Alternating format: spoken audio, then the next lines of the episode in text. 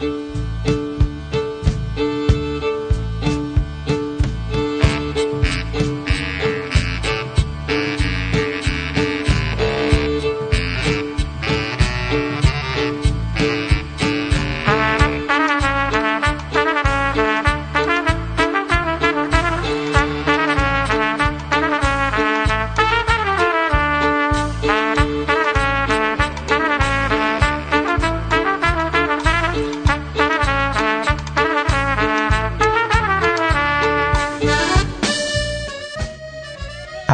یک روز پادکست شماره صفر. فدا با محبوبم یا با عباس کیارستمی به چه می اندیشیم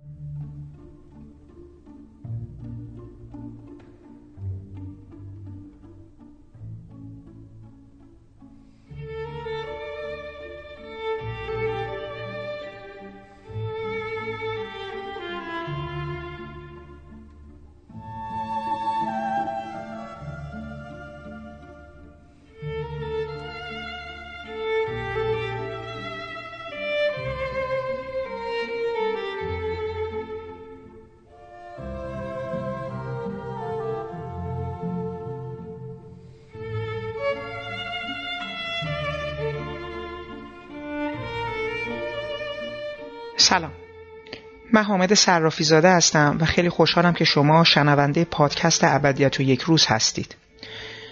همونطوری که قبلا در صفحه شخصی خودم در فیسبوک وعده داده بودم بعد از مدتی کلانجار رفتم با خودم به این نتیجه رسیدم که می‌خوام پادکست هایی با موضوع سینما برای دوستانی که به شنیدنشون علاقه مند هستند تولید و پخش کنم. بعد از مدتی تلاش قرار بر این بود که اولین قسمت این پادکست ها با موضوع اختباس های سینمایی از کومیک بوک ها همین هفته در دسترس مخاطب ها و شنونده ها قرار بگیره. اما خبر غمانگیز درگذشت فیلمساز محبوبم عباس کیارستمی من رو واداشت که تغییری در پخش اونا بدم من اساسا هم میبایست در ابتدای امر این پادکست ها رو با یک فیلمساز ایرانی شروع می‌کردم. فوت نابهنگام عباس کیارستمی آنقدر برای من ناگوار و اندوهبار بود که نتونستم وجدانم راضی کنم که این مجموعه با کسی غیر از اون شروع بشه.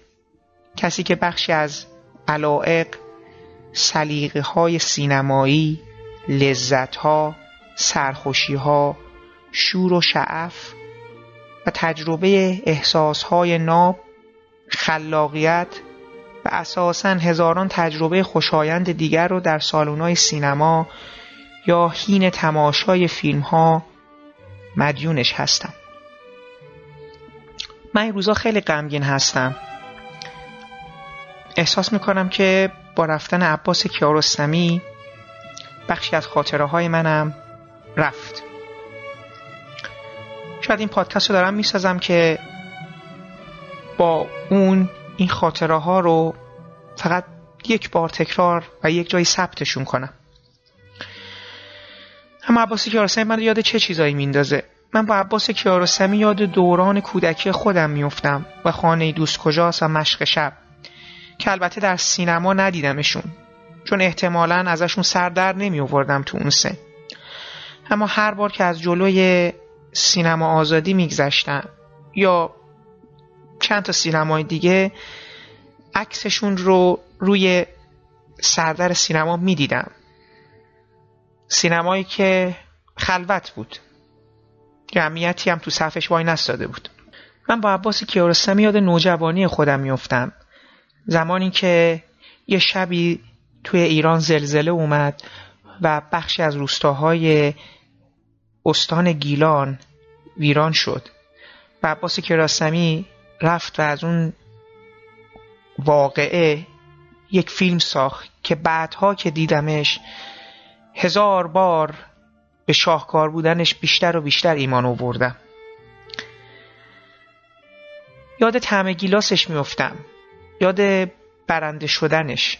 موقعی که یه شبی از شبهای تهران که برق رفته و من پیگیرانه دنبال شنیدن اخبار کن هستم. مجبور میشم در تاریکی با یه رادیو که داره با باتری کار می‌کنه به صدای آمریکا گوش کنم. و وقتی خبر برنده شدن عباس کیارستمی رو میشنوم سرشار از غرور میشم. لذت می‌برم. خوشحال میشم. یاد همون دورانی میفتم که فقط قهرمانای ایران برای من کشتیگیرا بودن و ورزشکارا کسایی که می‌تونستن مدال بیارن و میزانی از غرور ملی من رو بعد از جنگ بازسازی کنن. من با عباس کیارستمی در دوران جوانی یاد مجله فیلم میفتم یاد نقد فیلم میفتم یاد منتقدایی میفتم که اولش داشتن با با جهد بسیار با, با, با یه جور اصرار بسیار. بحثشون اصلا این نبود که سینمای اون خوب هست یا بد هست. اصلا داشتن بنیاد سینمای اونو به بار برباد می‌دادن به زیر سوال می‌گرفتن. و بعد بعد از مدتی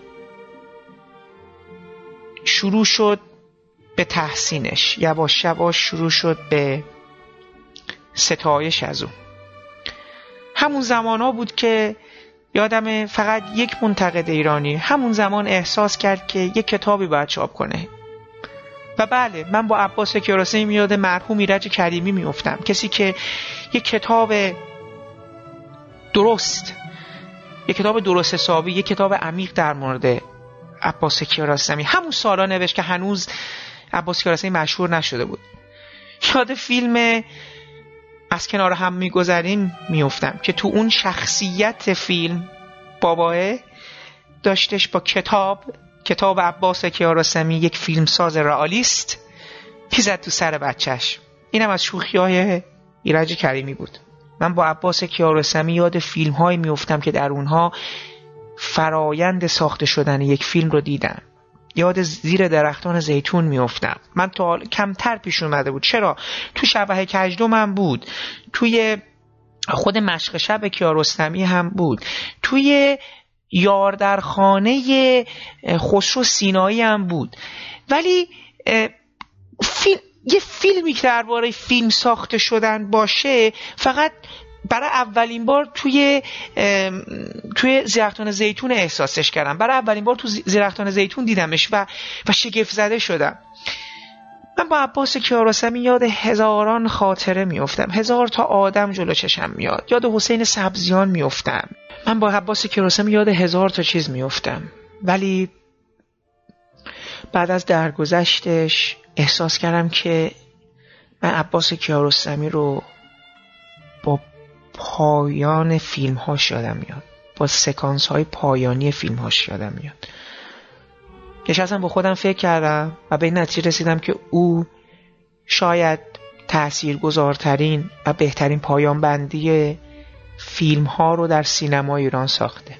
هیچ وقت نمی‌تونم فراموش کنم سکانس پایانی مشق شب رو. هیچ وقت نمی‌تونم فراموش کنم سکانس پایانی خانه دوست کجاست رو و اون گل قرمزی که لای اون دفترچه بود. نمی‌تونم موتور سواری محسن مخملباف و حسین سبزیان رو فراموش کنم. نمی‌تونم اون برخورد افراطی کیارستمی رو توی زیر رختان زیتون از یاد ببرم. اون جایی که تصویرش رو ادامه میده. پلان رو ادامه میده. کات نمی‌زنه. دو تا نقطه سفید در انتهای کادر به هم می‌رسن و از هم جدا میشن. شاهکار بود. من نابتر از این تصویر عاشقانه تو سینمای ایران ندیدم. یاد پایان تم گیلاس میفتم یاد پایان باد ما را خواهد برد میافتم. و یاد اون پایان شگفتانگیز زندگی و دیگر هیچ میافتم. اونجایی که اون ماشین توی یه جاده پیچ در پیچ روی تپه گیر کرده. یه آدرسی رو از یک مردی می‌پرسه که یه کپسول گازی رو داره. کپسول گاز رو مرد می‌ذاره رو دوشه شروع می‌کنه از اون جاده میره بالا. و بعد ماشین بر میگرده و مرد رو سوار می‌کنه. عالیه انسانیه فوقلاده است. از این بهتر نمیشه. پایان بندی فیلم های کیارستمی هم موجز بود هم در امتداد فیلم بود هم مستقل از اونها می هم به لحاظ احساسی شورآفرین بود هم به لحاظ عقلی قانع کننده بود هم همه چیز بود. ماندگار بودش. من می‌خوام تو این پادکست از مجموعه ای از آدمایی که بهشون دسترسی پیدا کردم از آدمایی که حاضر شدن در فرصت بسیار کوتاهی منو همراهی کنن یه سوال بپرسم و با عباس کیارستمی خدافزی کنم اینجوری. می‌خوام از اینا بپرسم با شنیدن اسم عباس کیارستمی چه تصویر؟ چه احساس چه خاطره چه ایده چه صدا. چه چیزی تو ذهنشون نقش میبنده؟ چه چیزی از قلبشون میگذره؟ دوست وقتی اسم عباس کیارستمی رو میشنون در مورد چی صحبت کنن؟ من از شما می‌خوام وقت بذارید و به صحبتهای مهمانان این پادکست گوش کنید. می‌دونم طولانی هستش و احتمالا امکانش وجود نداره براتون که همش رو یه جا گوش بدید. ولی به نظر من هر کدوم از این افراد یک بخشی از پازل عباس کیارستمی رو برای ما تکمیل می‌کنن. من تو این پادکست با خانم مهناز سعید وفا صحبت کردم. استاد دانشگاه، فیلمساز و نویسنده کتابی درباره عباس کیارستمی به همراه جاناتان روزنبام. با آقای کیانوش ایاری فیلمساز پیشکسوت ما. آقای پرویز جاهد منتقد پیشکسوت ما مانان استانی کاریکاتوریست. آقای وحید مرتزوی از منتقدان نسل جوان. آقای مرتزا فرشباف فیلمساز و از شاگردان عباس کیارستمی. آقای مقصود صالحی دانش آموخته سینما. آقای محسن امیر یوسفی فیلمساز آقای نوید پور محمد رضا از منتقدان نسل جوان آقای امیر حسین سیادت از منتقدان نسل جوان آقای مجید برزگر فیلمساز مهمان پایانی این برنامه آقای کاوه جلالی موسوی هستند از منتقدان نسل جوان. امیدوارم این برنامه بتونه بخشی از ارادت و علاقه قلبی من رو نسبت به عباس کیارستمی در خودش داشته باشه. دلم می‌خواد در انتهای این بخش از پادکست به تقلید از مرحوم علی حاتمی که در پایان قسمت سوم هزار دستان برای درگذشت اسماعیل محمدی اینطور نوشت. خدایت بیامرزد اسماعیل. منم بگم بگم خدایت بیامرزد. عباس کیارستمی. تنها تر شدیم.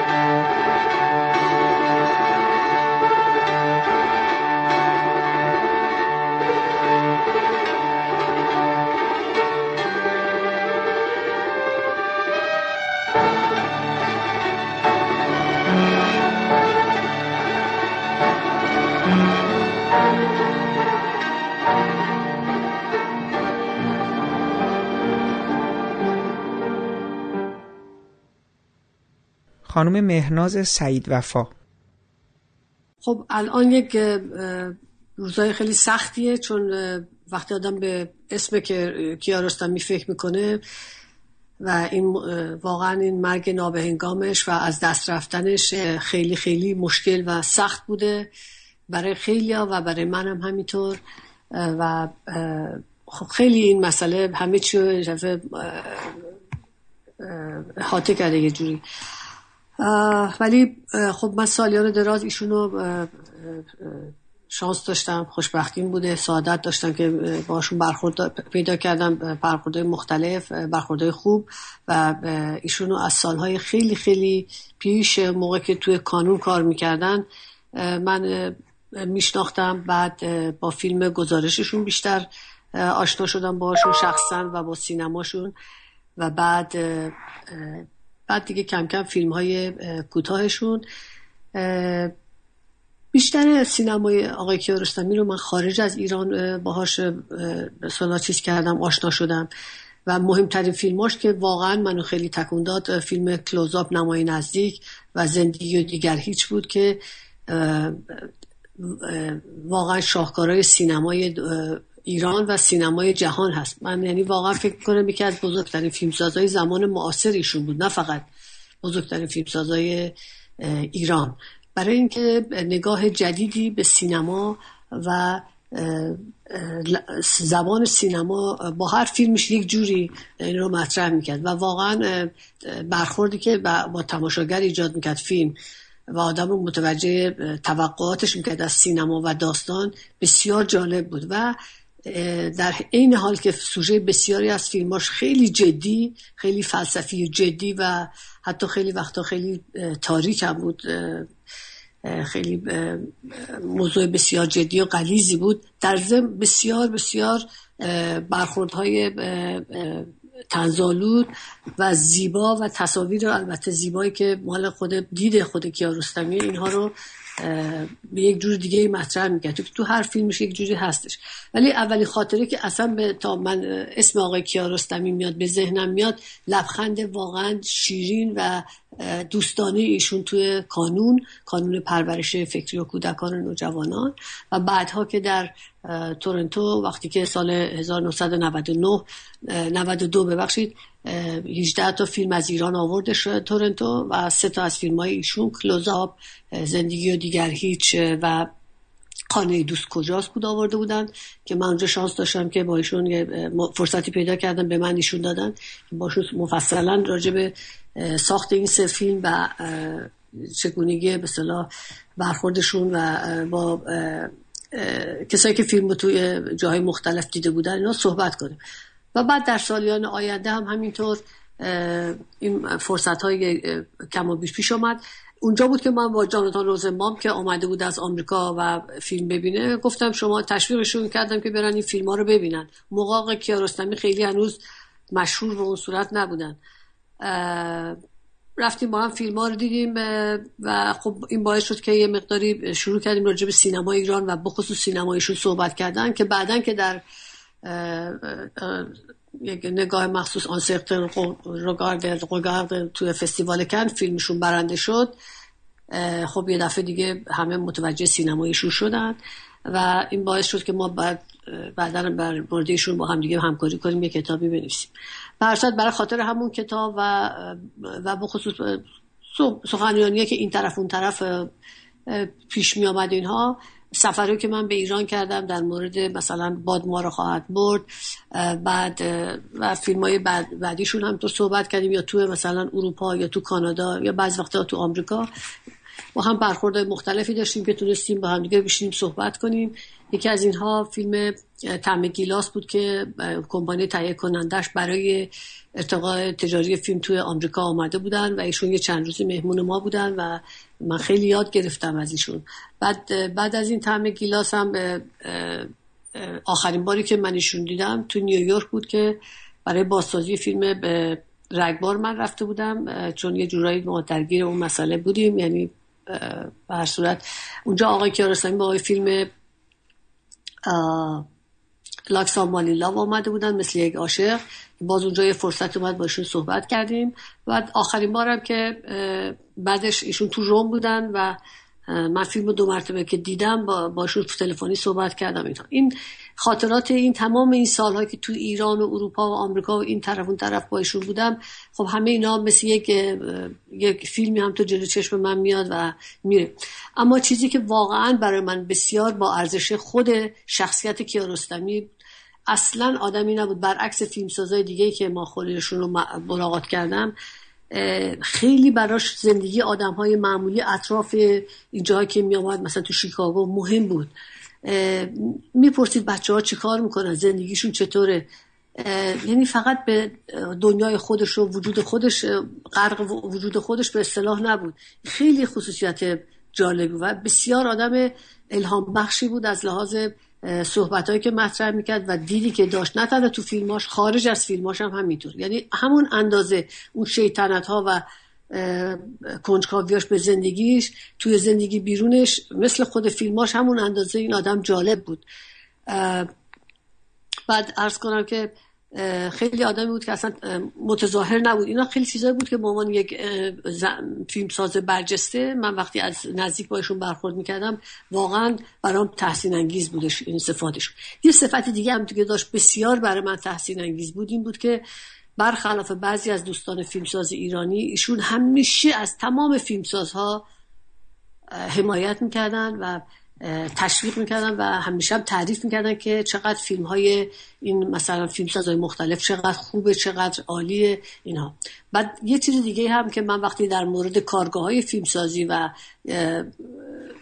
ورکشاپ که ایشون داشتن سر سر دنیا ایران داشتن ازش صحبت می‌کردم که خب مثلا باشون صحبت می‌کردم که تجربه تدریس چطوره با این بچه ها که ایشون مثلا کار می‌کنی فیلم کوتاه می‌سازن اینا. ایشون برگشت گفت ببینین این بچه ها که من باشون مثلا شما میگین شاگردان من این شاگردان من اینها در حقیقت معلم های من هستن. من از اینا یاد می‌گیرم. من از اینا ممنون هستم. این واقعا این نهایت بزرگواری یک شخص رو میرسونه که خودش یک استاد سینماست ولی اینطوری صحبت می‌کنه. و من گفت که من برام این فیلم کوتاه درست کردن با این بچه ها کار کردن دو مرتبه منو می‌بره به عالمی که برای چی اصلا من عاشق سینما شدم. نه برای فیلمسازی تجارتی و معروف شدن بلکه برای اینکه اون شوق فیلمسازی و کنجکاوی که با سینما میشه چی کار کرد دو مرتبه در من زنده می‌شد. این واقعا یک نفس کیارستمی و نفس سینمای کیارستمی بود که هست که برای من بسیار با ارزش و جالبه.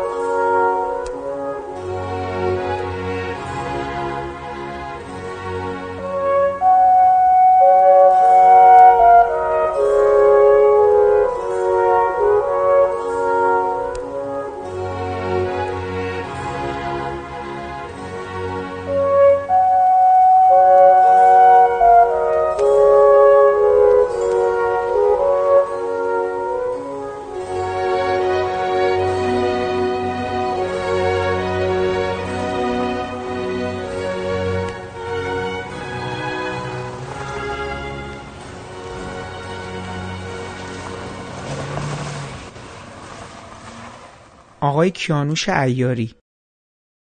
من متاسفانه صحبتی که می‌خوام بکنم امروز بهش یکمی فکر کردم. این صحبت من خیلی کوتاه چیز زیادی رو در ارتباط با آقای کیارستمی سفید ندارم که بگم و بهتره که به خاطر اینکه از این پنج استفاده کنم زیاده گویی نکنم اصل شما در من ببخشید که خیلی کوتاه خواهد بود. مهمترین ویژگی شخصیتی کیارستمی که به نظر من با یک چنین باوری سرشته شده تمرکزی است که راجع به نوع کاری که در آغاز انتخاب کرد و بعد با همون شیوه و روش هم ادامه داد تا به آخر. البته در این بین و در اوایل کار فیلمسازیش فیلمی ساخت به اسم گزارش. این فیلم کاملا متفاوت از سینمای اون روزگاران ما بود. متفاوت از اون دوران بود و یک اتفاق پر اهمیت تلقی می‌شد برای این سینما. البته در این سینما فیلم های دیگری هم ساخته شده بودن که این ویژگی رو داشتن. اونا هم به نوبه خودشون بدی بودن. مثلا فیلم های مقابل شهید سالس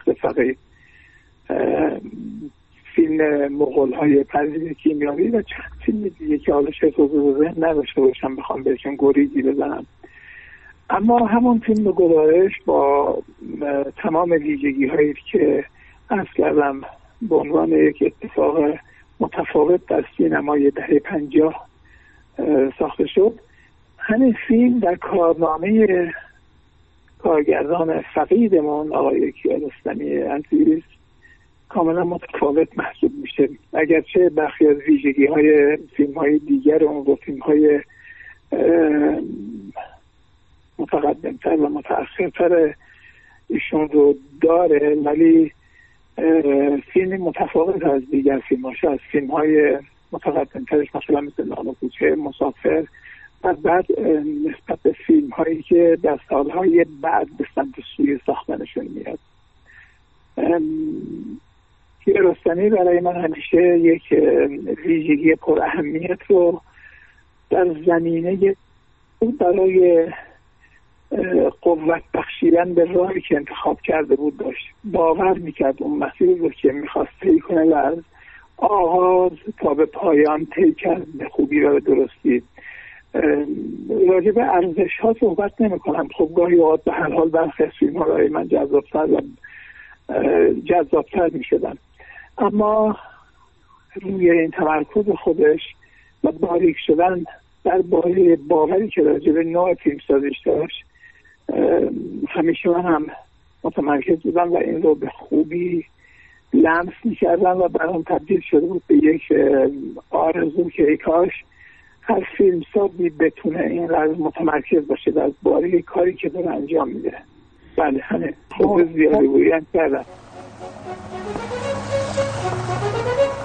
Thank you.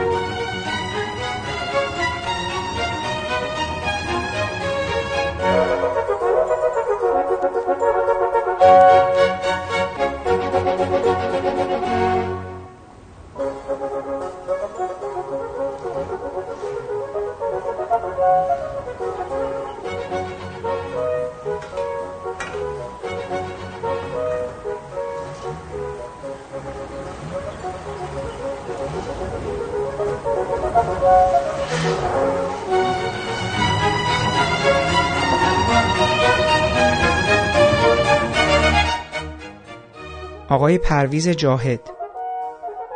با کیارستمی قبل از هر چیز این تصویر خود عباس کیارستمی است که میاد تو ذهنم. به عنوان یک انسان خوب یک شخصیت جالب دوست داشتنی و نازنین یک آدم باوقار متین و بسیار فروتن که نظیرش رو خیلی کم دیدم در زندگیم و بعد به عنوان یک سینماگر معلف با هوش و اندیشمند با یک نبوغ سینمایی و نگاه شاعرانه انسانی و فلسفی به زندگی به آدمها به طبیعت و به مرگ. کیارستمی رو به یاد میارم با سینمای مدرن و مینیمالیستیش و زیبایی شناسی غیاب و حذف و اهمیتی که برای فضای خارج از قاب قائل بود. با اون همزیستی هوشمندانه که بین واقعیت و تخیل برقرار می‌کرد. با آن قطعیت ستیزی سینمایی فیلمهاش و معماهای ناگشوده‌ای که بر پرده سینما تصویر می‌کرد و اون آوانگاردیسمی که در فیلمهاش بود. کیارستمی رو به یاد میارم با پرسش هایی که در ذهن بیننده در مورد مفهوم هستی زندگی و مرگ مطرح می‌کرد. با احترامی که برای تماشاگر و مشارکتش برای بنای معماری فیلم قائل بود. با سفرهاش سفرهایی که جنبه استعاری داشت و به منزله رسیدن به درک تازه ای از مفهوم زندگی بود. از ش... کاراکترهاش رو با سفر به یک شناخت تازه میرسوند. از کودک فیلم مسافر گرفته تا نان و کوچه تا خانه دوست کجاست تا سفر اون روشنفکر به یأس فلسفی رسیده در طعم گیلاس و حرکتش به سمت جهان مرگ. کیارستمی رو با موسیقی فیلمهاش به یاد میارم با اینکه خیلی کم از موسیقی استفاده کرد ولی همون استفاده های مینیمالیستیش خیلی تاثیرگذار بود.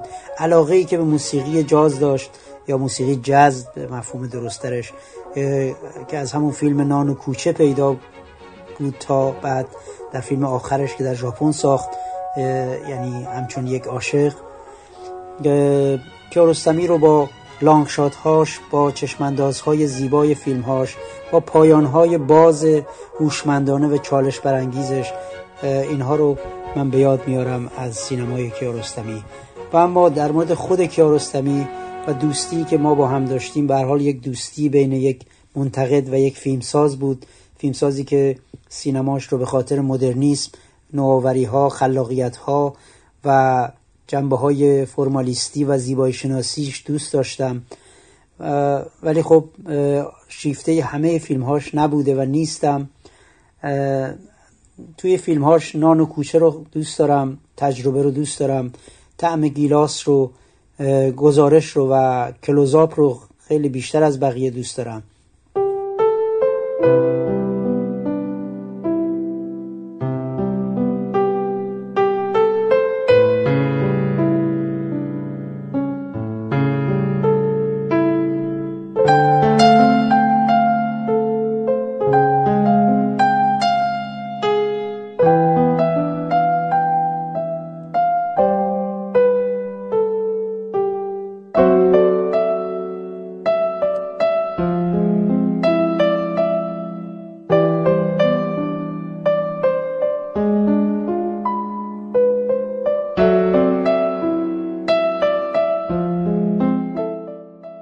خاطرات زیادی با عباس کیارستمی دارم در تهران در لندن و توی فستیوال کن یاد اون روزی میفتم که در اسفند ماه 1385 توی سرمای تهران رفتم به خونش توی میدان سر و با اینکه خیلی گرفتار بود درگیر تدوین فیلم شیرین بود. و سرمای شدیدی هم خورده بود. فرداش هم آزم نیویورک بود برای شرکت در یک نمایشگاهی که برای آثارش برگزار می شد در موزه هنرهای مدرن نیویورک با این حال جواب درخواست منو رد نکرد و با روی باز منو پذیرفت و پذیرایی کرد و مصاحبه کردیم در مورد کتاب حافظش.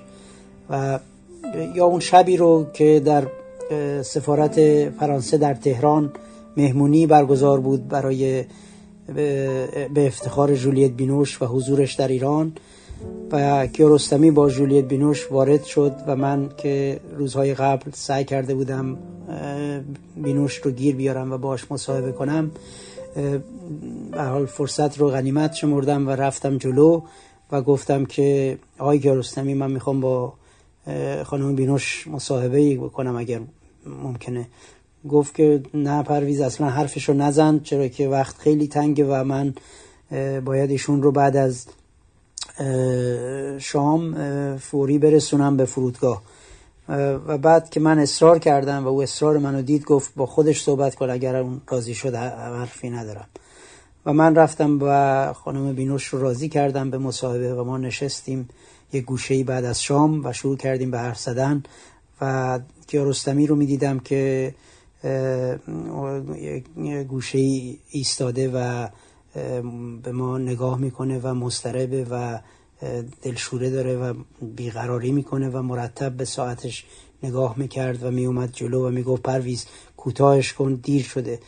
و من سعی کردم به حال مصاحبه رو کوتاه کنم جمعش کنم و چون نمی‌خواستم ناراحتش کنم و اون تصویر بیقراریش هنوز توی ذهن من هست. یا اون جلسه کنفرانس مطبوعاتی کن که برای فیلم همچون یک عاشق برگزار شده بود و من سوالی پرسیدم در مورد علت استفاده کیارستمی از ترانه الا فیتزجرالد و اون انتخاب عنوانش برای فیلم. و احساس کردم ناراحت شده و با تلخی جوابم رو داد و گفت که چرا از میون این همه تصویر و موضوع تو بند کردی به ترانه فیتزجرالد و من توضیح دادم که چرا. به حال بعد از پایان جلسه وقتی که رفتم جلو منو بغل کرد و گفت که امیدوارم از من دلخور نشده باشی و از لحن من و من دلخور نبودم چرا که نمی‌شد از کیارستمی دلخور بود. آدم بسیار بسیار نازنینی بود. و من واقعا متاسفم که اینقدر زود از دست رفت و می‌تونست خیلی خیلی موثرتر باشه خیلی فیلم های بهتری بسازه و جهان بدون کیارستمی واقعا تاریک تره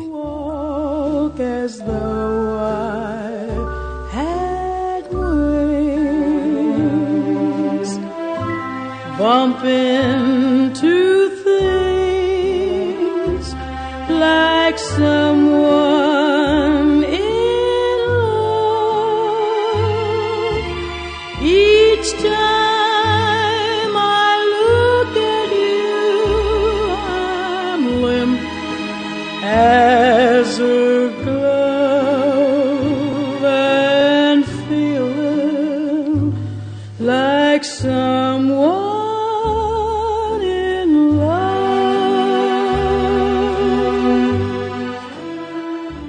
آقای مانا نیستانی.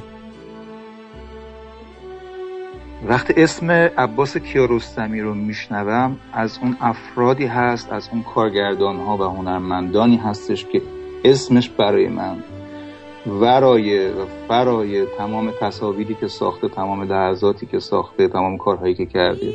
خودش و کاراکترش شکل می‌گیره. چهرش عینک دودی که همیشه میگذاشت اون خودی اون وجودی که آدم توی کارهاش هم همیشه حس می‌کرد. حالا یا به صورت فیزیکی جلوی دوربین میومد مثل مشق شب از بچه ها سوال می‌کرد یا به هر حال پشت دوربین جاری می‌شد توی فیلمهاش توی آثارش نه فقط فیلمهاش توی عکساش توی کارهاش. برای من یک مدل از هنرمند بودن آرتیست بودن و روشن فکریست که خیلی کم کم داره دیگه یه جورایی نسلش هم ور میفته می‌دونیم متکیه بر دانش و سواد و مطالعه و یک جور نگرش و جهانبینی. قبل از این من میذارمش ما دوران پیشا اینترنتی و عصر پیشا cyber دوره که بیشتر متکی بود بر هنرمندان معلف و خلاق تا سلبریتی های فیسبوکی و اینترنتی از این قبیل. ولی خب واقعیتش اینه حالا نمی‌خوام خیلی حالت مورد پرستانه پیدا بکنه حقایق رو هم نگیم. در مورد خود من من هیچ وقت شیفته و طرفدار و فن سینماتوگرافی خود عباس کیارستمی نبودم. هرچند که همیشه برام قابل احترام لاقل از یک دوره‌ای به بعد برام بسیار قابل احترام شد و بود. کارگردانی است که من لاقل گرایش های روشن فکرانم رو یا نخبه ترم رو به عنوان یه مخاطب سینما وقتی نوجوان بودم باهاش شروع کردم. یعنی به نوع یکی از کسانی بود که باهاش شروع کردم. یعنی کاملا خاطرم از رفتم. چون خیلی تعریف می‌شد از خانه دوست کجاست رفتم فیلم رو دیدم و بعدم به اهل خونه که ارتباط برقرار نکرده بودن کلی سرکوب زدم که شما نمی‌فهمی متوجه نمیشین خیلی اثر خوبی و فلان. در حالی که خودم هم اونقدر باش ارتباط برقرار نکرده بودم. فقط سنم میگذشته بیشتر شاید بتونم باش ارتباط بگیرم با فضا و همه چیزش. کیارستمی برای من زیادی کند بود زیادی برای من چیز بود. برای من برای چیزهایی که من از سینما می‌خواستم و دوست داشتم شاید.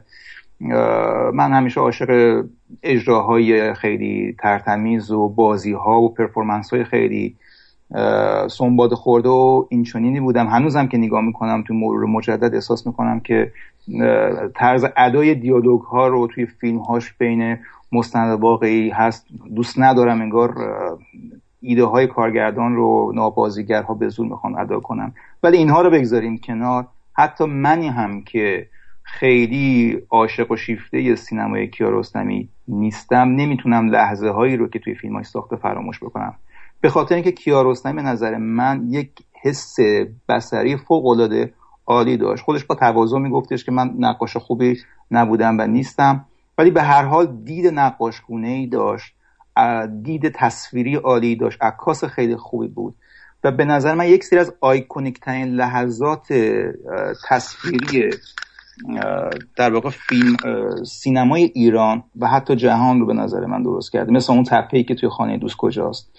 مثل اون long shot هایی که می‌گرفت از درختان زیتون و اتفاقی که بین پسر و دختر درش میافتاد مثل خیلی صحنه دیگه از فیلم هاش این حس بصریش من همیشه تاثیر یا حتی طعم گیلاس که میگم لحظه ها و فریم ها بیشتر از کلیت فیلم برای من جذابه. اون نمایی که بولوزر خاک میریزه روی سایه همایون ارشادی که روی زمین افتاده. به نظر برای من از کل فیلم قشنگتر بود اون نما. اون نما رو بیشتر از خود فیلم یا کلیه صحبت های دو نفره ای که بین این شخصیت و غیر و زاده کلیه شخصیت ها میشه برای به این نتیجه برسه که زندگی ارزش زندگی کردن داره یا نمی‌دونم توت خوردن. میارزه که آدم زندگی کنیم به خاطرش و از این حرفا که من خیلی این همچین دید خیامگونه لاقل ندارم یا باورش ندارم. این ولی ولی منم که با فلسفه فیلم خیلی کنار نیومدم این نما رو این قاب رو فراموش نکردم و نخواهم کرد. به نظرم استاد ساختن چنین قابهایی بود و همونطور که توی یادداشت اشاره کردم استاد تصویر کردن اودیسه های خیلی کوچیک بود سفرهای خیلی کوچیک چیزهایی که شاید به دید همه ساده و غیر بی اهمیت بیاد مثل بچه که دنبال دفت دنبال دوستش میگرده که دفتر مشقش رو بهش پس بده یا بچه دیگه ای که می‌خواد بره نون بگیره از کوچه یا نمی‌دونم تمام این سفرهای کوچیکی که اون زیر ذره بین میگذاشت تا از از برای اون یه, یه سری روابط انسانی رو کشف کشف بکنه و به نمایش بگذاره.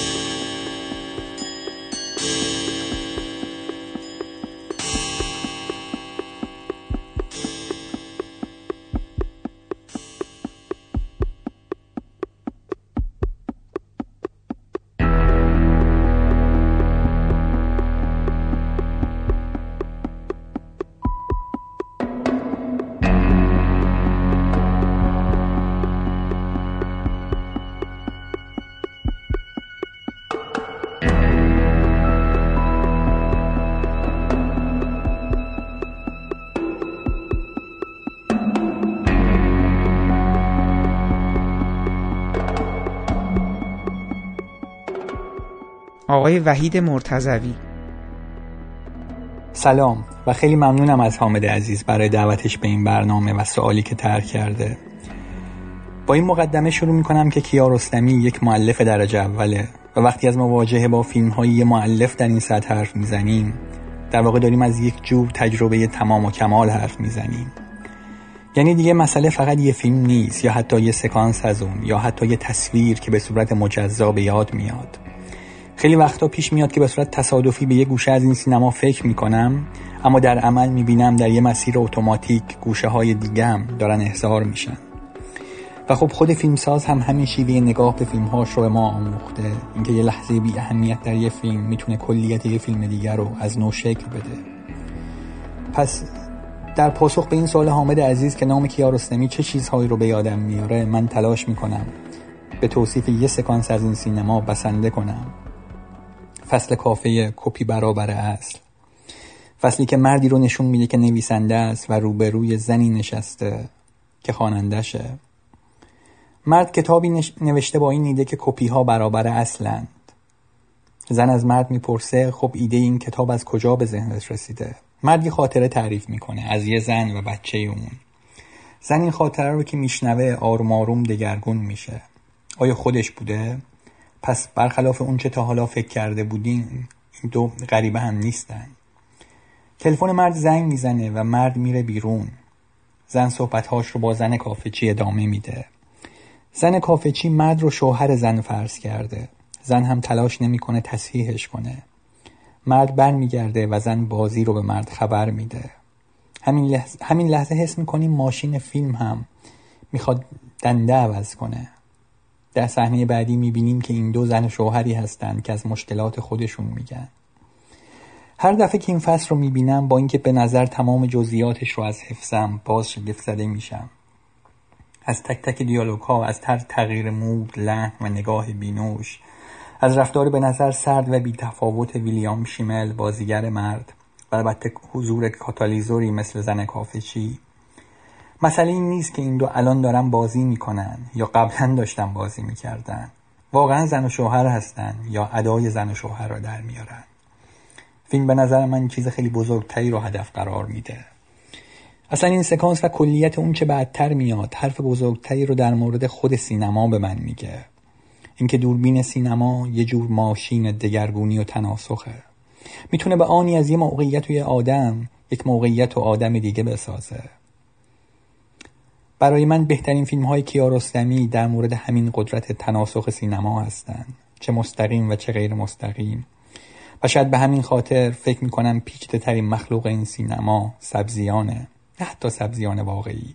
اون سبزیانی که به واسطه دوربین کیارستمی نهایتا به اونجا می‌رسه که روبروی مخمل باف بیسته. فیلم با همین از دل همین کاراکتر میشه پر از ایده کپی یا اصل، داستان یا فیکشن مستند یا بازسازی. یا حتی در زیر درختان زیتون اینکه حسین بالاخره جواب بله رو از طاهره می‌گیره یا نه به نظرم من بحث‌تریه از اون اتفاقی با تکرارها و در برابر دوربین های فیلم برداری رخ میده.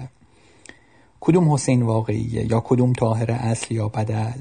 دوست دارم بازی تکرارهای زیر, زیر درختان زیتون رو در کنار همین فصل کافه کپی برابر اصل ببینم. این امکان آدم دیگری بودن آدم دیگری شدن آدم دیگری رو جور دیگری شناختن یعنی پرسیدن از امکانهای دیگه ای از زندگی. گویا هم این همه نوسان میان واقعیت و داستان در سینمای کیارستمی هدفی نداره جز اینکه خود واقعیت رو به مسابه مجموعی از امکانها ترسیم کنه. یک حسین دیگه بشی تا از تاهره که خودش قرار بوده بدل یه تاهره دیگه باشه جواب مثبت بشنوی. یک حسین سبزیان دیگه بشی که گرچه مخمل باف نیستی اما با خود مخمل باف زیباترین موتور سواری تاریخ تهران رو تجربه کنی و در انتهاش بتونی با دست گلی در دست بری تا بابت گناه سبزیان اول عذرخواهی کنی. در سطح پیچیده تری این امکانی میشه برای گذر از وحشت شب طعم گیلاس به اون انرژی و تحرک سربازها در اول صبح. حتی میشه زندگی و دیگر هیچ و باد ما را خواهد برد رو هم از این زاویه بررسی کرد. اما به رغم اینکه این بازی این باور به نیروی تناسخ و نیروی دگرگونی ساز سینما همیشه در سینمای کیارستمی حضور داشته یه نکته است که به فصل کافه کپی برابر از تنین خاصی میبخشه. اینکه کیارستمی پس از سه دهه تجربه با دوربین های مختلف و ایده بازی در بازی گویا در نهایت به این قدرت می‌رسه که نقش دوربین واسطه رو حذف کنه. دیگه لازم نیست حسین و طاهره چندین بار در برابر دوربین خودشون رو یا بدل خودشون رو تکرار کنند. زن خیلی ساده جلوی مرد میسته و به عنوان یک کاراکتر کارگردانیش می‌کنه. دیگه نیازی نیست که هیچ دوربین واسطه ای این وسط باشه. شاید چون هر کاراکتر انسانی مجموعی از امکان هاست امکانهایی از انسانهای دیگه با این تعریف زندگی روزمره خودش میشه یه مدل دیگه از سینما. و فیلمسازی که در تمام عمرش سینما رو جدا از زندگی نمی‌دید با این فیلم سرانجام به پیچیده ترین صحنه نمایش متوسل میشه. یعنی به خود وجود انسان و اینکه چطور مدام داره در صحنه های زندگی روزمره نقش عوض می‌کنه. خیلی ممنون.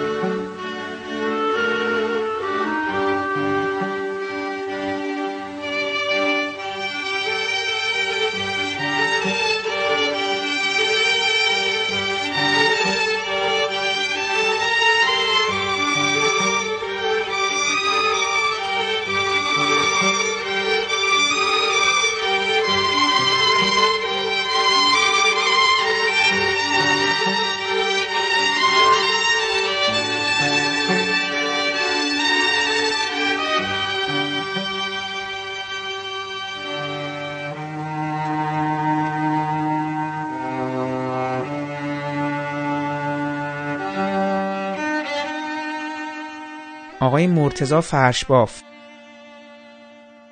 خیلی سوال پیچیده ایه برای جواب دادن به دلیل اینکه دو تا زاویه من من دو تا آدمم در قبال کیارستمی به عنوان یه کسی که همیشه همیشه تاثیر گرفتم از از کارشون به عنوان تماشاچی و یعنی خودت که داشتی می‌گفتی واقعا تکونه های شدید حسی و و تاثیرات خیلی زیادی روی روی زندگی من گذاشته بود تمام فیلماشون. به عنوان تماشاچی و ایشون به عنوان سینماگر. و مرحله دومش مرحله نزدیکترشه که شانس اینو داشتم که در در در واقع همراهی با ایشون در سفرهایی که برای کردن لوکیشنشون داشتم برای یکی از فیلماشون که از اونجا شروع شد تا بعد که در ورکشاپاشون بود تا بعد که در واقع کمک می‌کردم و راهنمایی می‌گرفتم برای فیلمایی که کار می‌کردم. اون با خود شخص آقای کیارستمی چه چه تاثیرهای حسی و چه خاطراتی ازشون برای من میمونه. برای من خیلی عجیبه که بیشتر از اون که در واقع پلاناشون یا یا تمام اون پایانبندی های اجاب انگیز تمام اون کلیش زدایی از از, از, از سیستم روایی آشنای سینمایی تمام کارهای تعلیفی که تو سینما کردن و و تئوریک از لحاظ تئوریک کمک کرده به سینمای دنیا برای اینکه واقعا تجربه جدید داشته باشه میمونن عقبتر از یه آدمی که خیلی عجیب نگاه می‌کرد به دنیا. یعنی خیلی یعنی به هم دلیلی که کلا کیارستمی هیچ وقت آدم واکنشی نبود نسبت به تمام نقدای منفی که تمام دوران زندگیش توی ایران نسبت به تردیدهایی که نسبت به بزرگ بودن آثارش داشتن. و اینکه خیلی از درون خودش حرکت می‌کرد و فقط همین جوری که بود می‌تونست فیلم بسازه. و من دلیل تو می‌دونستی که وقتی داری که این سینماگر در واقع سفر می‌کنی جوری که اون داره بیرون نگاه می‌کنه جوری که داره عکاسی می‌کنه از فضای منظره و جوری که کم کم داره قصه ای که می‌خواد تو ذهنش شکل بده رو ورز میده تو گفتگوها تو حرفاش و و دنیای خاص خودش رو خلق می‌کنه اینقدر از درون خودش میاد و قائم به ذات خودش هست. که تو اون اون در واقع اون سرچشمه برای تو خیلی حسرت برانگیز میشه به عنوان یه آدم که الان دیگه قرار نیست کار هنری تولید بکنه. یعنی برای من بیشتر از همه حسرت کارایی کارایی که دیگه نمی نمی‌کنه میمونه تا تا حسرت تصویرایی که در گذشته است. چون اونا ابدی با هم میمونن هر وقت که آدم دلتنگ بشه چون ما قرارهای سالیانه داریم با دوستامون. مثلا قرار سالیانه تماشای تمگیراست این فیلم ها همینجور تو سالهای بزرگ در کنار تو بزرگ میشن و به اندازه نگاه تو به دنیا خود قد می‌کشن و باید به گفتگو میشینن. ولی از اون ور تو همیشه این حسرت باید میمونه که یه آدمی که اینقدر در واقع اعتیاد به کار کردن و اعتیاد به خلق کردن داشت و تا آخرین لحظه حتی وقتی چشمشون رو باز کرده بودن به علی دستیارشون گفته بودن که این عکس چون دارن روی یه سری نقاشی کار می‌کنن که موشنه و دو سال تمام توی توی کار دفتر خودشون با علی روز 12 تا تا 14 ساعت روش کار می‌کردن. سراغ اونو گرفت در واقع می‌دونم که فرزندان خیلی زیادی تو تو تو تو خداگاهشون بودن که کم کم داشتن آماده می‌شدن بیان و دوباره با ما به عنوان اثر هنری به گفتگو بشینن. خودم این خیلی خیلی اون ایدایی خطی اون همه فکر اون همه قصه ای که داشتن با خودشون و اون همه چیزی که قرار بود تعریف بکنن خیلی برای من حسرت این که بد شانسی ما که چقدر حیف که شانس تماشا کردن اونا رو نداریم با من بیشتر میمونه. و ایشون هم خیلی همیشه نگاه به جلو داشتن. اصلا برعکس در واقع یک موقعیت فرهنگی ایرونی اصلا آدم نوستالژی بازی نبودن. اصلا آدم و خیلی آدم پیشرویی بودن. و همین دلیلم خیلی ساختار شکن بودن. و من فکر با نگاه به خودشون این این واضح ترین تصویر برای فیلم نامه های ساخته نشدهشون قصه های تعریف نشدهشون و, و کارهای نیمه تمامشون. یعنی الان این فیلمی که در چین می‌خواستن کار بکنن که ماکتش رو ساختن همه چیش آماده است میلیمتر به میلیمترش. یعنی اون که اون فیلم الان کجاست؟ یعنی در جهان کجاست و کی قراره اون رو در واقع به دنیا بیاره و کسی جز کیارستمی نمی‌تونست؟ خیلی برای من حسرت داره. یا فیلم نامه که در ترکمن صحرا کار کرده بودن به اسم توی که سالیان سال می‌خواستن هشت سال نه سال می‌خواستن تو ایران بسازن. لوکیشن یابی شما می‌کردیم با آقای پناهی با آقای کلاری آقای سمدیان آقای راشاد مره راستین همه درگیرش بودن و چهار سال زمان و انرژی گذاشتن و به ناگاه دیگه نخواستن ایران کار بکنن و رفتم به سمت پروژه‌ای که کپی برابر اصل شد. این فیلم های ساخته نشده خیلی خیلی به آدم حس قبل میده بابت اینکه چقدر حیف که نیستن تا ما بتونیم از معاشرت باشون لذت ببریم. نکته آقای کیارستمی بابت همینه که به اندازه ای که واقعا از زیر شنل ایشون فیلم ساز برای سینمای ایران در واقع تربیت شد از 25 سال از 30 سال پیش تا الان و هر روز این اتفاق داشت ادامه پیدا می‌کرد و هر کسی که از کنار ایشون در واقع کار کرد. نگاهش نسبت به سینما جسارت به کار کردن رو بهشون یاد داد. چون ایشون خیلی خیلی جدی اعتقاد داشتن که تنها راه سینما یاد گرفتن فیلم ساختنه. یعنی همیشه ما, ما رو فراری می‌دادن از اینکه تو به زبون تئوری سینما بشینی و نقد سینمایی بیاموزی یا از طریق فیلم دیدن. اون همیشه می‌گفتن نه تجربه فیلم ساختن تنها راه تجربه کردن سینماست. تنها راه یاد گرفتن فیلم ساختنه. و به همین دلیل این در عین اینکه این همه آدم در واقع از طرف ایشون انگیزه فیلمسازی بهشون داده شده یا نگاه یا جهانبینی فیلمساز شدن رو یا جسارت فیلمساز شدن بهشون داده شده در این در این حال هم به شدت موقعیت منحصر به فرد و یگانه ای داشتن تو تو فیلمایی که کار می‌کردن. یعنی کسی نمی‌تونه شبیه آقای کیارستمی فیلم بسازه. کسی نمی‌تونه اون اصول و قواعد سینمایی کیارستمی رو مو به مو بکنه و بعد و بعد بعد از این مو به کرد بتونه یه فیلم در کوالیتی های کیارستمی بسازه. به همین دلیل من دارم میگم به عنوان یک انسان از ذات خودش میجوشید. به همین دلیل غیر قابل تکراره و غیر قابل دست, دست یافتنه. برای اینکه اون یک آدم بود یک فیلم ساز بود و یک مدل فقط اون فیلم فیلم ها رو می‌تونست اون بسازه. این از این جهت خیلی نظر حسرت رو بیشتر می‌کنه برای اینکه این همه به سینمای ایران در واقع هدیه داد فیلم سازای خوب و فیلم های خوب ولی با از دست رفتنش خیلی چیزا ازمون گرفت.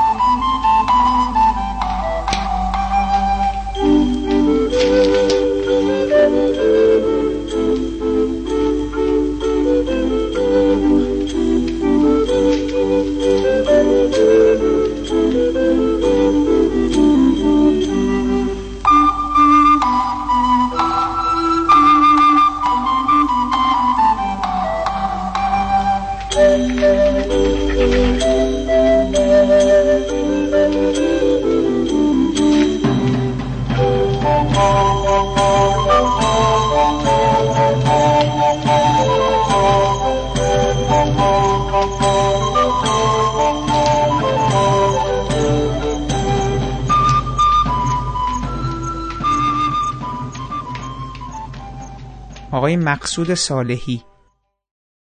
دوستم حامد صرافی از من پرسیده که عباس کیارستمی من رو یاد چه چیزی میندازه؟ چرم قهوه‌ای نشیمنگاه یک صندلی سینما. مردی که روی دستش خالکوبی کوچیکی داره به پنجره ماشین نزدیک میشه تا از راننده چیزی بپرسه. تلویزیونی توی تاریکی اتاق و پسر بچه‌ای که داره توی تلویزیون گریه می‌کنه. عکس سیاه و سفید عباس کیارستمی روی کاغذ گلاسه. چند روز پیش توی برنامه تلویزیونی مجری فرنگی و مهمونش درباره کیارستمی حرف می‌زدن. پشت سرشون روی دیوار برنامه تصویر پرچم ایران بود. به نظرم این ابلهانه و توهینآمیز اومد. پرس از خودم میپرسیدم اگه کنلوش میمرد آیا پرچم انگلستان رو نشون می‌دادن؟ یا اگه وندرس می‌برد استودیو رو به رنگ پرچم آلمان در می آوردن تابستون 2010 برای اجرای نمایش به فستیوال کوچیکی توی جزیره وایت توی جنوب انگلیس رفته بودم. یه گروه کوچیکی بودیم ما که هر کدوممون از یک جایی می اومدیم مهمون ها هم از کشورهای مختلف بودن و متولیان برنامه هم اکثرا انگلیسی بودن.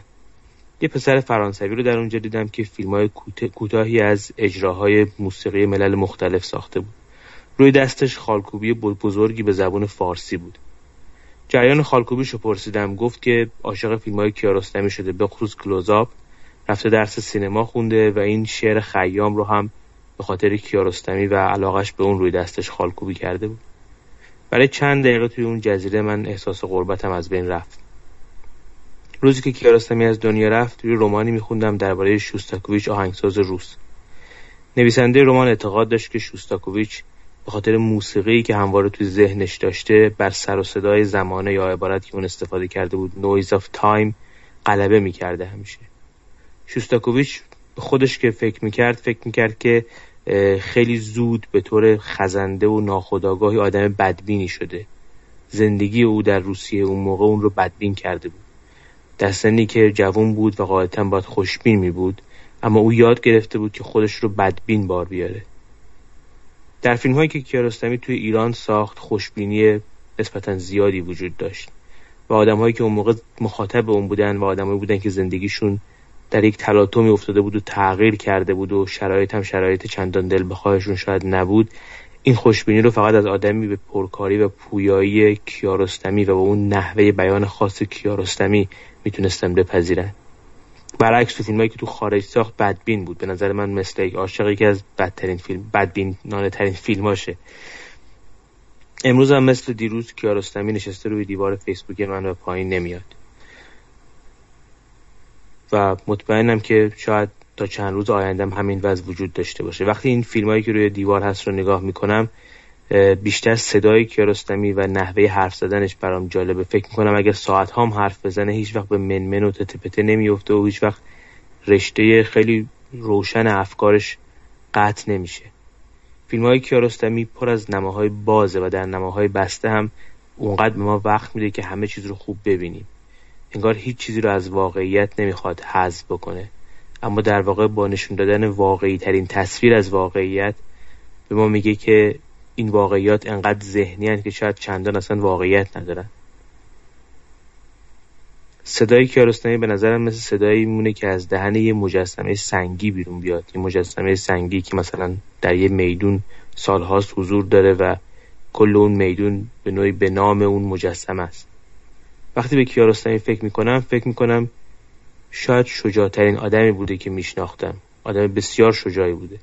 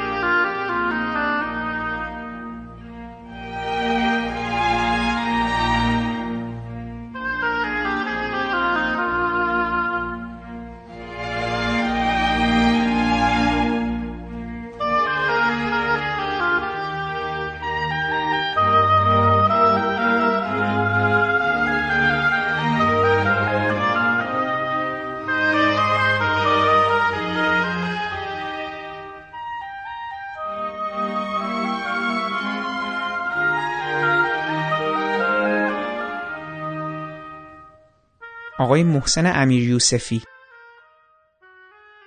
وقتی نام عباس کیارستمی رو میشنویم بی اختیار به یاد سینمای شاعرانه ایران میفتیم یا به یاد متانت و وقار یا به یاد آرامش و بیهاشیه بودن و یا به یاد انبوه جوایز معتبر سینمای جهان میافتیم. ولی به نظر من آقای کیارستمی ترکیبی از سه عنصر خاص در سینما بود. استقلال صبوری و جسارت. استقلالشون که در سینمای مستقلشون بود که همچنان الگویی برای تمام فیلمسازها می‌تونه باشه. در مورد صبوریشون که در کل دوران کاریشون بیهاشیه بودنشون اهل مصاحبه های آنچنانی نبودن. هواشی که برای فیلم هاشون برای خیلی از مسائل پیش می اومد عمدتا توجه زیادی به این هواشی نداشتن و صبورانه به دنبال سینمای خاص خودشون بودن و فیلم هایی که می ساختن در طول تمام این 42 سالی که حدود 42 فیلم کوتاه مستند و سینمایی ساختن. ولی نکته ای که به نظر من در مورد آقای کیارستمی کمتر در موردش صحبت شده جسارت ایشون هست. جسور بودنشون در انتخاب موضوع جسور بودنشون در انتخاب فرم و جسور بودنشون در نوع کار با نوازیگرهایی که انتخاب می‌کردن. و به نظر من جز قسمت هایی از سینمای آقای کیارستمی هست که کمتر در موردش بحث شده. تقسیم بندی که در مورد سینمای کیارستمی هست عمدتا گرایش به سینمای شاعرانه آقای کیارستمی هست. ولی به نظر من در کنار این گنج آشکار سینمای آقای کیارستمی که عمدتا در سینمای شاعرانشون خانه دوست کجاست؟ زیر درختان زیتون زندگی و دیگر هیچ یا همون زندگی ادامه دارد و باد ما را خواهد بود جز کارهای شاخص در این حوزه هستن. ولی به نظر من سینمای اجتماعی آقای کیارستمی هم گنج دومی هست که میشه اون رو مورد بررسی قرار داد که با پنج فیلم شاخص این تقسیم بندی رو به نظرم میشه انجام داد. با فیلم گزارش با فیلم مشق شب با فیلم کلوزاپ با فیلم تعم گیلاس و با فیلم ده. که فیلم گزارش رو همچنان وقتی می‌بینیم با رابطه یک زوج در سال 56 یک سال مونده به انقلاب کل تلاطم جامعه اون زمان رو روابط و همه اینها رو به شکل هوشمندانه و حتی پیشگویانه نشون داده تو اون فیلم. بعد از اون در فیلم مشق شب و کلوزاب که هر دو در دهه 60 ساخته شدن می‌بینیم که در مشق شب با انتخاب یه موضوع ساده ای که آقای کیارستمی گفته بودن دغدغه خودشون بود به عنوان تکلیف شب بچه خودشون که در فیلم مشق شب در فیلم مستند مشق شب اون رو دیدیم که تمام حالا شاید کنکاشی در روابط اجتماعی اون دوره هست علا که همه چیز زیر سیطره بحث جنگ بود هست ولی یه فیلم آموزشی بسیار خوب است که در زمان خودش و هم حتی الان تاثیرات خودش رو گذاشت. و بعد می‌رسیم به فیلم درخشان کلوزاپ که فیلمی به نظر من برای همه دوران هست همه دهه های مملکت ما هست. همون بحث همیشگی استحاله یک فرد در فرد دیگه علاقه یک فرد به رفتن در وجود یک فرد دیگه یا یک بزرگ دیگه که فکر می‌کنم مسئله حتی اون دهه نیست دهه های مختلف هست قبل و بعد از خودش و همچنان فیلم بروزی هست این موضوع. با همون رابطه شاید همیشگی بین واقعیت و حقیقت و که میشه در موردش خیلی صحبت کرد. ولی نگاه هوشمندانه آقای کیارستمی از یه موضوع اجتماعی فیلم درخشان کلوزاپ رو ساخت که همچنان به نظرم جز سلامت سینمای اجتماعی ایران هست. بعد از اون فیلم ده حالا با اینکه بعد از فیلم تعمه ساخته شد ولی فیلم ده هم یک سند اجتماعی از خصوصا در مورد مسائل زنان و خانم ها در جامعه ایران که به استناد صحبت هایی که آقای کیارستمی در جشنواره کن همون سالی که فیلم ده در جشنواره کن بود صحبت هایی که در مورد این فیلم داشتن و بعد فیلم تعم گیلاس که من فیلم تعم گیلاس رو در رده فیلم های اجتماعی آقای کیارستمی دوست دارم نگاه کنم. یک کارکتر سینمای اجتماعی آقای کیارستمی که همایون ارشادی نقشش رو بازی می‌کنه از دل سینمای اجتماعی آقای کیارستمی وارد سینمای شاعرانه ایشون شده. در قاببندی های سینمای شاعرانه آقای کیارستمی در کنار شخصیت های اون سینمای شاعرانه. اون پیرمرد با گویش دلنشین ترکی اون سرباز جوان و اون طلبه افغانی که همه انگار از سینمای شاعرانه هجوم آوردن و در کنار این شخصیت سینمای اجتماعی آقای کیارستمی هستن.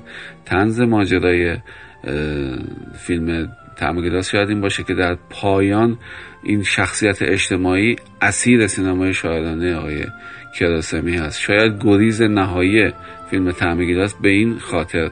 در نهایت پلان یا سکانس آخر فیلم تعمگلاس یک بار پشت صحنه اون فیلم شد. یک بار با یک پلان ویدئویی مواجه بودیم که غیر از حالا مسائل سانسوری که در اون زمان وجود داشت که یک راه حل بود این ایده درخشان. یک جور بازگشت به همون کارکتر اجتماعی بود که شخصیت اصلی فیلم رو به وجود آورد که نهایتا به اثر درخشان تعم گلاس منجر شد. فیلم کنم در کنار این سینمای اجتماعی دو فیلمنامه مهم آقای کیارستمی هم هست طلای سرخ و کارگران مشغول کارن که اون هم به نظر من جز سرفست های سینما اجتماعی ایران هست. مخصوصا فیلمنامه درخشان طلای سرخ با بازی با شخصیت جذاب حسین که در اون فیلم وجود داره که به نظر من اون هم از هر وجه استعاری وجه دراماتیک شخصیت رو نگاه کنیم خیلی تیزبینانه و درست نوشته شده و ترسیم شده.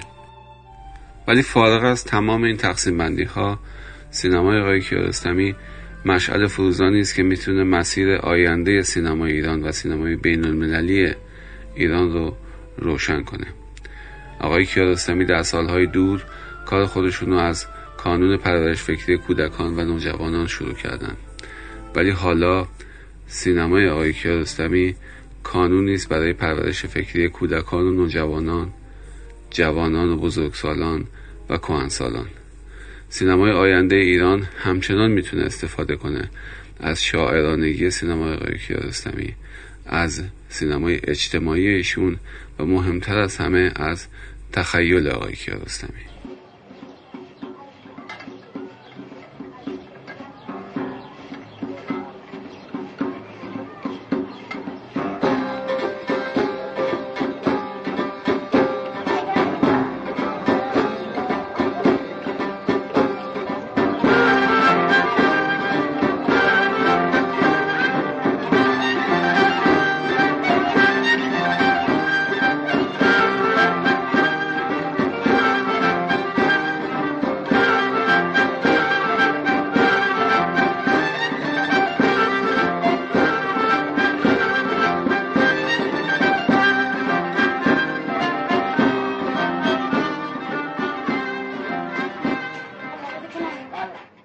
آقای نوید پور محمد رضا دوستم حامد از من خواسته که راجب تصویر یا لحظه ای از سینمای کیارستمی صحبت کنم که بیشتر دوست دارم یا بیشتر در خاطرم مونده.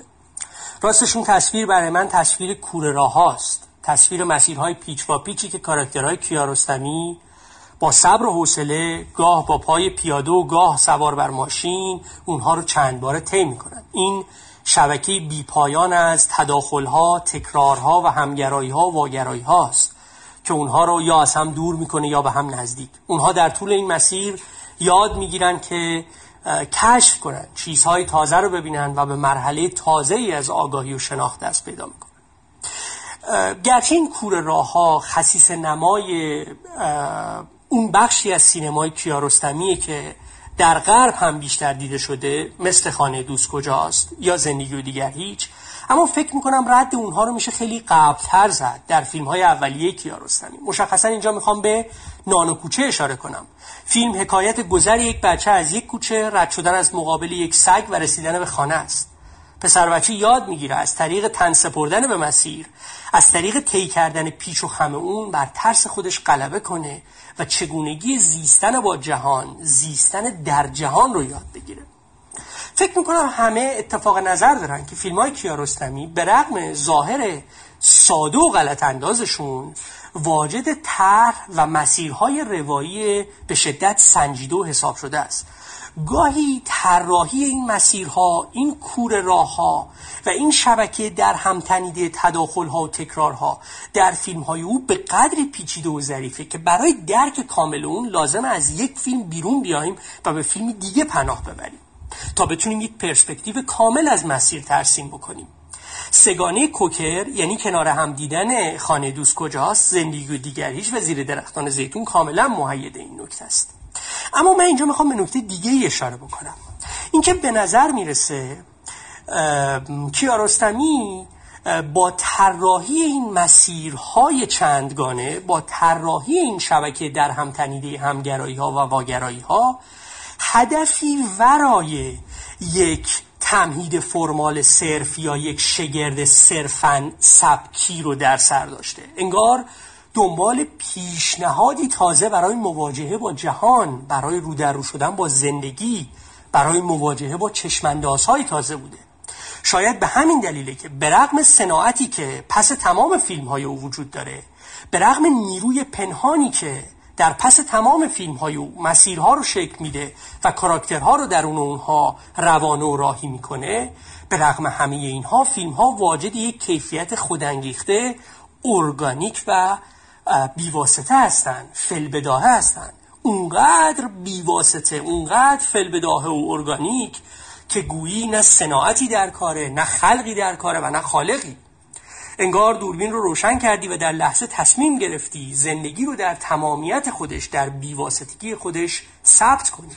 شاید زیر درختان زیتون از این لحاظ خیلی مثال روشنی باشه. فیلم یک بدبستان پایان ناپذیر بین صناعتگری و بیواسطگی.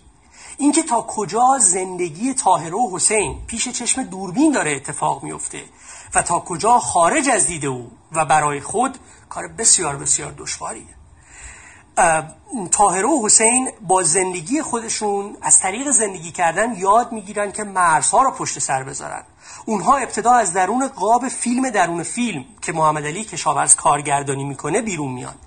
تداوم زندگی اونها ابتدا از قاب فیلم درون فیلم سرریز میشه و بعد در ادامه خود کیارستمی رو هم پشت سر می‌ذاره. زمانی که در انتها از قاب فیلم اصلی که زیر درختان زیتون باشه هم پیشی می‌گیرن و به گشودگی بی انتها پناه می‌برن. لانگشات پایانی حکایت از جهان در گشودگی خودش داره و تداوم زندگی ها مسیرها تکرارها و تداخلها رو در این گشودگی بی پایان ترسیم می‌کنه. این برای من کاملا یادآور قول معروف استنلی کوله که می‌گفت برخی از کارگردان ها هستند که با تصویر یک جهان مشخص در واقع بر حضور مابقی جهان سه می‌ذارن. به نظر می‌رسه فیلم های کیارستمی دعوتی برای حضور جهانی که خود ترسیم می‌کنن و جهانی که خود ترسیم نمی‌کنن. انگار ما از طریق رهسپار شدن به کور راه ها به مسیرها و جهانها و قابهایی که او ترسیم می‌کنه قراره به کور راه ها مسیرها و جهانهایی دیگر فکر کنیم.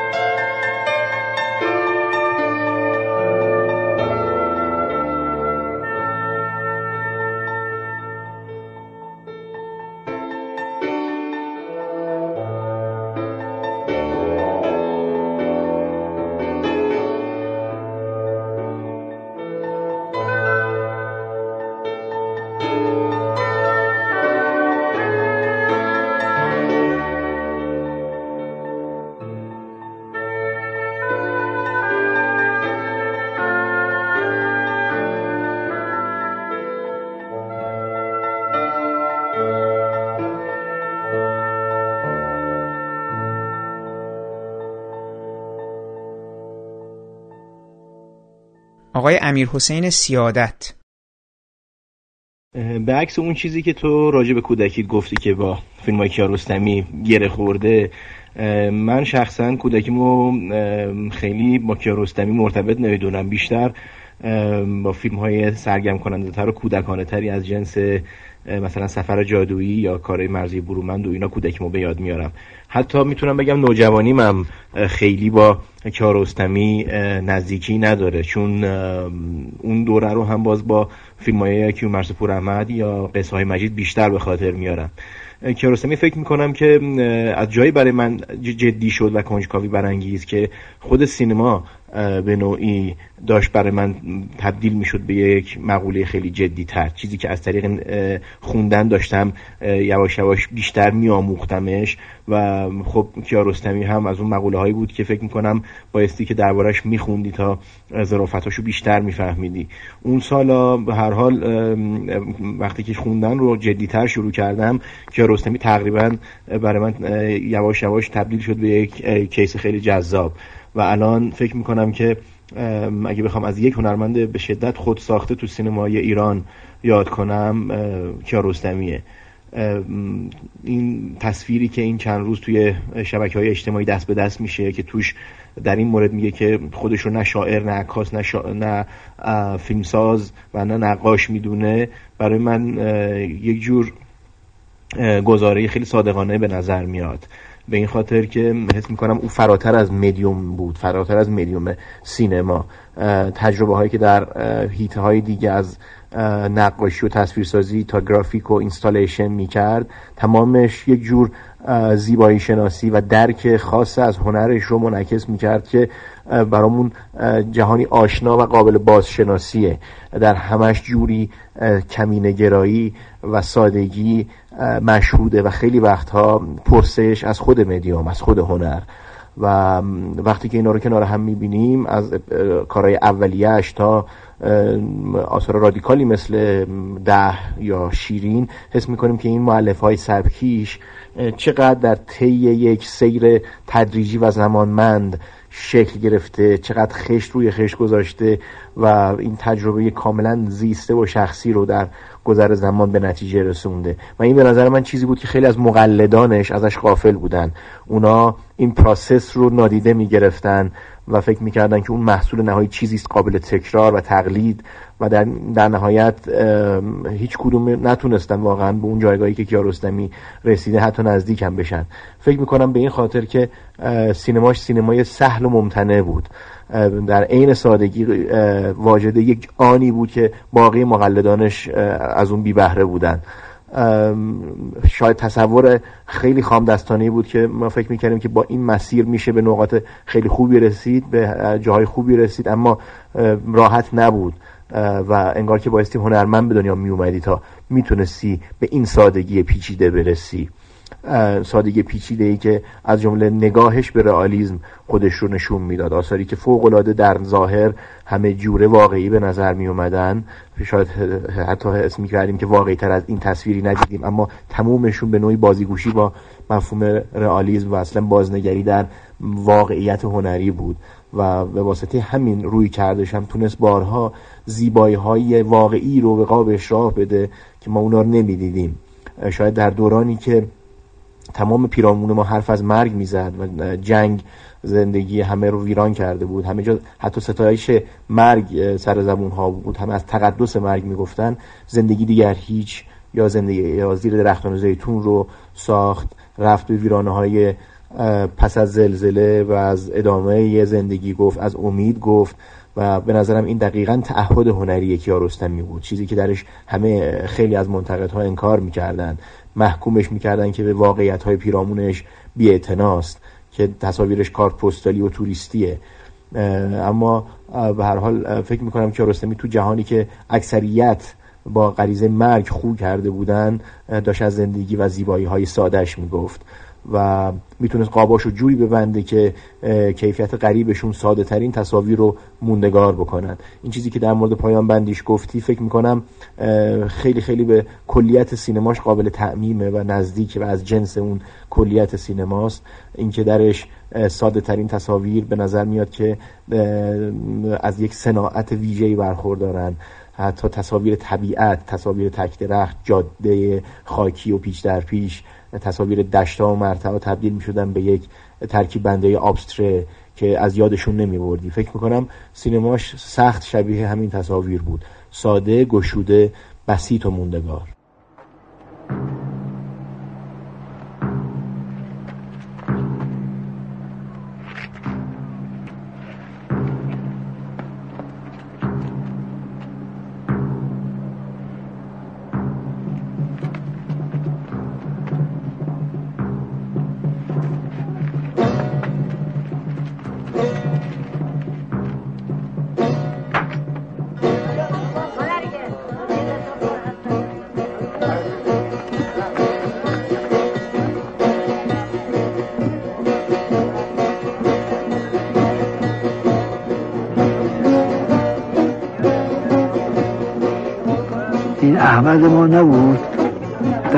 چه کار دارد آقای مجید برزگر؟ بله خیلی ممنونم از شما و از همه انرژی که دارید. حال متاسفم چند روز بیشتر نیست از رفتن آقای کیارستمی میگذره و همه ما متاثریم و برای من بسیار قابل توجه و شاید جورای حیرت انگیز واکنش جامعه ایرانی در داخل رو عرض می‌کنم به این اتفاق که علا رغم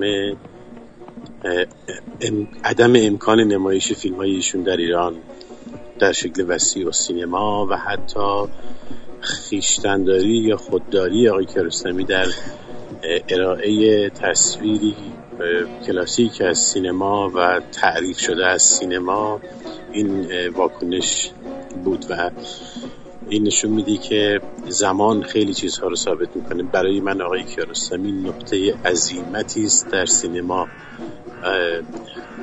اسم ایشون و سینما ایشون همواره برای برای ما در واقع نسل های بعدی سینمای ایران یک یک اتفاق مهمه آقای کیارستمی کسی بود که با سرسختی و سرتقی با سماجت با عزم عزم جزم و تصمیم به اعتقاد من تصمیم سرسختانه که گرفت توانست شکل دیگه ای از سینما رو ارائه بکنه و همواره بر اون پافشاری بکنه. گمان می‌کنم که بودا یک جمله داره که می‌گوید و چون کرگدن تنها سفر کن. سهراب سپهری در منظومه مسافر انقدر که یادم هست یک مصرعی داره که تقریبا ترجمه همین عبارت بوداست که میگه وسیع باش و تنها و سر به زیر و سخت. به نظرم این خلاصه همه اون چیزیست که به اعتقاد من آقای کیارستمی بودن. وسیع بود و تنها سر به زیر بود و سخت و تونست ناملایمات رو تحمل بکنه. همه ندیدن ها رو در عرصه جهانی حتی یعنی و به هر حال برخورد به شدت دیگرتر و متفاوتی داشت. با تصویر می‌کرد با سینما می‌کرد و نگران نبود از اینکه برخوردها با او چه خواهد شد. برای اینکه هر جایی که فکر کرد که درسته رو انجام داد. در این سیر شاید نزدیک به پنجاه سال فیلم ساختن. از نان و کوچه تا شیرین مثلا. شما یک مسیر پررنگ خلاق می‌بینید. این رو منها می‌کنم از عکس ها نقاشی ها چیدمان ها و ویدیو هایی که آقای کرستمی داشتن از تیتراژ ساختن ها و تصویرسازی برای کتاب ها و خیلی چیزهای دیگه که خاطرمون هست که در تمام این سالها انجام دادن. و این کارنامه ظاهرا ساده اما به شدت پربار و تاثیرگذار رو نمایش دادن. من فکر می‌کنم که آقای کرستانی توانستن همه اون چیزی که در ذهنشون بود رو اجرا بکنن و نیم نگاهی هم به اطراف نکنن. این خیلی نکته مهمیه که شما وسوسه جو اطراف نشید. می‌دونید؟ یعنی ما تقریبا هیچ سینماگری نداریم که اینقدر مصمم باشه. و این به نظر من باز هم نکته با, اهمیتیه. در طول تاریخ سینمای ایران چه سینماگران ما که بین المللی تر شدن و توانستن عرصه های بزرگتری رو فتح بکنن چه اونها که در ایران موندن برای شما فراز, فراز و نشیب های جدی در کارنامه می‌بینید. یعنی احیانا شکست یک فیلم چه از حیث مخاطب خاص و فستیوال ها و یعنی سینما شناسان یا پیگیران جدی سینما که بر حال خواستگاه اصلی اونها فستیوال ها می‌تونه باشه که مخاطبین خاص اهم از داوران یا منتقدین فیلم ها رو ستایش می‌کنن یا دیگران. این شکل یا در حقیقت واکنش های مردم و اقبال عمومی خیلی از سینما ما رو همچون کردم دچار لرزش هایی در این مسیح کرد و اونها کسی که به اعتقاد من نترسید و مسیر رو مصمم ادامه داد آقای کیارستانی بودن. این رو من البته در خیلی جاها گفتم کم تا اونجا که تونستم در مقالات و کلاس هایی تبیین سعی کردم بکنم و البته کاشف ساده این موضوع هم در واقع کاشف اصلی موضوع هم نیستم خیلی هم ولی نمی کنم خیلی واضح بود این نکات و خیلی ها درباره ایشون اینها رو گفتن. منم سعی کردم تا اونجا که بشه بگم. حالا بعد از رفتن ایشون طبیعتا موج ستایش ها یا درباره ایشون گفتن ها حتما بیشتر میشه و چه بهتر و چقدر خوب که همواره اتفاق بیفته. ولی من فکر می‌کنم که در مسیری که می‌خواستن برن قدر دیدند. یعنی اون, اون هدفی که داشتن و اون جامعه هدفش متوجه شد که آقای کیارستمی داره چیکار می‌کنه. من فکر می‌کنم که نسل بعدی سینما سینمای ایران دست کم حداقل بعد از آقای کیارستمی و فیلم های به شدت جسور ایشون و متفاوت ایشون جرأت به خودش پیدا کرد که بتونه بتونه متفاوت باشه. گیرم که این تلاش در جاهای به نتیجه نرسید و جاهای به نتیجه رسید. اما همین که نسل بعدی تونست فکر بکنه که می‌تونه مسیرهای افقهای تازه رو نگاه بکنه و تجربه های تازه رو در سینما بهش فکر بکنه این نتیجه این تلاش مستمر آقای کیارستمی بود. من فکر می‌کنم که سینما به احترام ایشون کلا اثر برمیداره و همواره درباره ایشون حرف خواهد زد.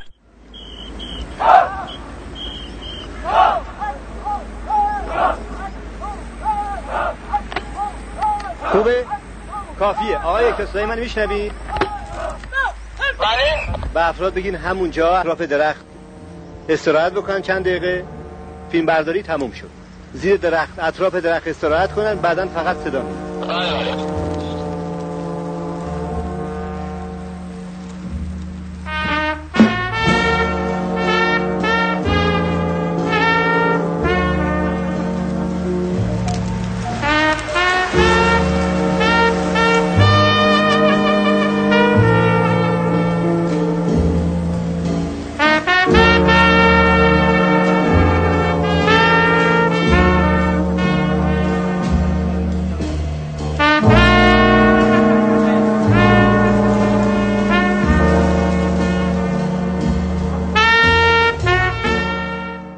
آقای کاوه جلالی موسوی.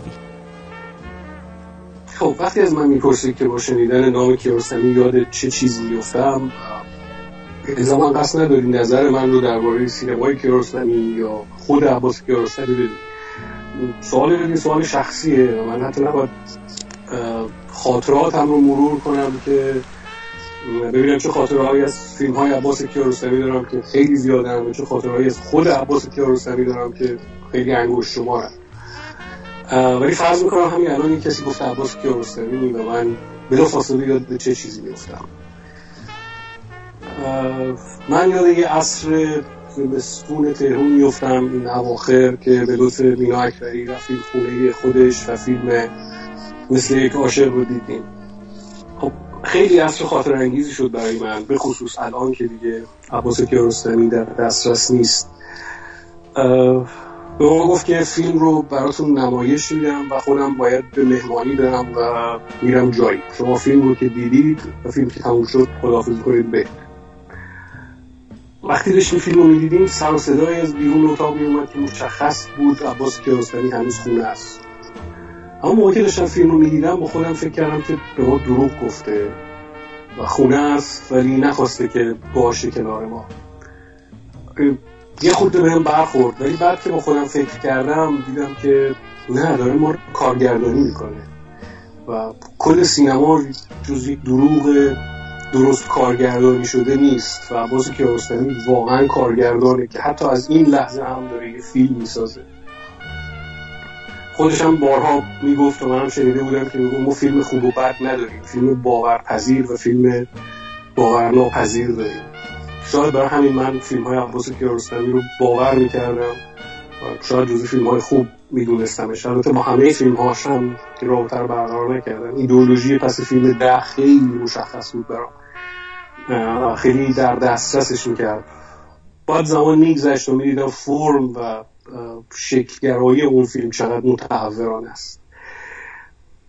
همون روز قبل از اینکه فیلم رو ببینیم عباس کیارستمی گفت که روز به روز بره به دوبله بیشتر معتقد میشه. و من خیلی سعی کردم مثل یه ادای تیز که منتظر مچه یه آدم بزرگ رو بگیره رو در بیارم و گفتم که خیلی عجیبه برای شما که مرتب دارید به حزم زبان فکر می‌کنید در فیلم اینکه خارج از ایران فیلم می‌سازید و میگید که زبان اصلا مسئله نیست و مانعی برای فیلم ساختن نیست و مرز جغرافیایی تعیین کنند مرز فرهنگی و جغرافیایی تعیین کننده اصالت فیلم ها نیست. چطور به دوبله که کاملا یه چیز زبانی معتقد میشید؟ و یه جوابی داد که الان باز برام خیلی جمله جالبی به نظرم میاد. گفت که پیر رئیسیان یه متخصص خوندن زیرنویسه و فاصلش به کسری از ثانیه می‌رسه بین دیدن تصویر و خوندن زیرنویس. حتی اون هم میگه که کسری از ثانیه فیلم رو از دست میده. من اون کسری از ثانیه رو هم نمی‌خوام تماشاگرم از دست بده. مرتب نگاهش به فیلم بمونه. و این نشون میده که عباس کیارستمی تا کجا آدم محاسبگری بوده چقدر با دقت فیلم میساخته. من وقتی اسم عباس کیارستمی میشنوم به یه هوش سرشاری میفتم خوشبختانه ما سینماگر هوشمند و باهوش زیاد داریم. مسئول کیمیایی خیلی آدم باهوشیه. اثر فرهادی خیلی فیلمساز باهوشیه و امیدوارم تا آخرش هم بمونه. ولی عباس کیارستمی تنها که فیلمسازی بود که برخلاف دیگر هم نسلانش و همکارانش هوشش رو در کار سینمایی دخالت می‌داد نه در زندگی شخصیش. که در زندگی شخصیش هم بسیار آدم باهوشی بود. وقتی میگید اسم عباس کیارستمی تو یاد چی میندازه؟ من رو یاد پیگیری و استمرار میندازه. عباس کیارستمی تنها کسی بودی که مسیر مشخصی رو تا آخر پیش رفت. مرتب خط عوض نکرد. چیزی رو که می‌خواست تا ادامه فیلم به فیلم پیش برد و در نهایت به نظر من به طور کامل به هدفش رسید. هیچ فیلمسازی به نظر من به اندازه عباس کیارستمی کارش رو توضیح نداد. عباس کیارستمی مرتب مصاحبه می‌کرد. عباس کیارستمی مرتب در کارگاه ها شیوه کارش رو برای فیلمسازان جوان چه در داخل ایران چه در خارج ایران توضیح می‌داد و هیچ کی مثل عباس کیارستمی نتونست اونجوری فیلم بسازه. چندین سال پیش که به عنوان خبرنگار به جشنواره فیلم استانبول رفته بودم چند جوان رو دیدم که فرانسوی بودن و چند ماه پیش چند ماه قبلتر از اون تاریخ تو کارگاهی عباس کیارستمی بودم. و من ازش پرسیدم چیزی یاد گرفتیم و اونا گفتن بیشتر از اینکه فیلم سازی رو یاد بگیریم شیوه نگاه به زندگی رو یاد گرفتیم به تعداد زیادی از هم کلاسی های ما که منتظر بودن از عباس کیارستمی فیلم سازی یاد بگیرن به طور کامل گیج و مبهوت مونده بودن. و من با خودم فکر کردم واقعا عباس کیارستمی تنها چیزی که می‌تونه با آدم یاد بده همینه که چجوری به زندگی نگاه کنن. اون شیوه خاص فیلمسازیش غیر قابل تدریسه. شاید برای همین مرتب توضیح می‌داد برای همین همیشه مصاحبه می‌کرد برای همین همیشه در کارگاه ها حضور داشت. چون فکر می‌کرد که راه روش کارگردانی از دل درست زندگی کردن برمیاد و عباس کیارستمی استاد درست زندگی کردن بود. و طبعا کمتر از همان درک شد. در این رو هم می‌تونیم بگیم که عباس کیارستمی کم در شاید یکی از درک نشده ترین فیلم سازان ایرانی. وقتی میگید عباس کیارستمی من متاسفانه این روزها یاد نامه بهمن قبالی میفتم و این که چه تفاوت عظیمی بین عباس کیارستمی و دیگر فیلم سازانی که حالا به درست یا به غلط به عنوان فیلمساز جشنواره‌ای نامگذاری شدن وجود داره. عباس کیارستمی تفاوت کهکشانی با آدمهایی داشت که تحت تاثیرش فیلمساز شدن. حتی جعفر پناهی و خیلی های دیگه. این همون استمرار این همون هوشه و این همون هنر زندگی کردن و دید درست نسبت به کاری که می‌کنن رو میشه دید که چه تفاوت عظیمی بین استاد و نمی‌دونم اسم شاگرد رو بگم یا نه وجود داره.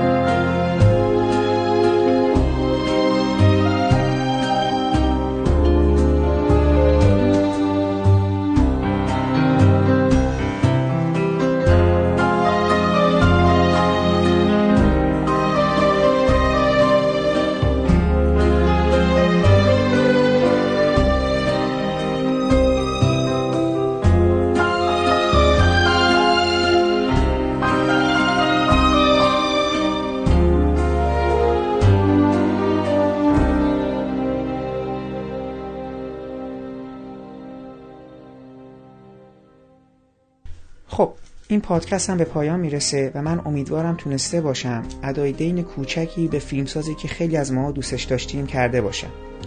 برنامه بعدی من درباره اقتباس های سینمایی از کمیک بوک هاست که من در اونجا با مانا نیستانی در این باره گفتگو کردم.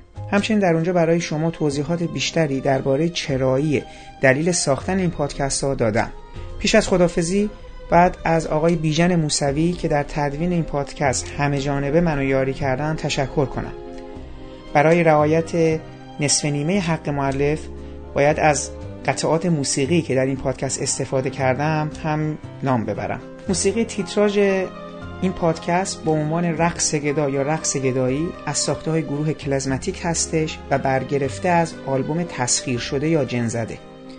باقی قطعات استفاده شده در این پادکست عبارتند از سرناد قطعه چهارم از مجموعه آواز قو ساخته شوبرت موسیقی آغازین فیلم مسافر از ساخته های کامبیز روان قطعه همچون یک عاشق الا فیتزجرالد کنسرت های فلوت شماره یک ویوالدی قطعه زمان از گروه پینک فلوید موسیقی پایانی فیلم کلوزاب ساخته کامبیز روان موسیقی انتخابی برای فیلم نان و کوچه که باز نتونستم سازندش رو پیدا کنم کنسرتو آبوا ساخته دومنیکو کیماروسا.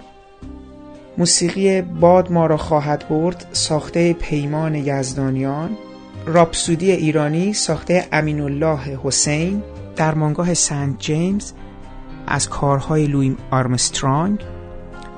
و قطعه لبوهم ساخته دیوید کمبل برگرفته از آلبوم موسیقی متن فیلم تخریب. من برای پایان این پادکست دو قطعه دیگه موسیقی هم برای شما می‌خوام پخش کنم. قطعه اول کنسرتو گروسو دیمول هستش از ساخته های هندل.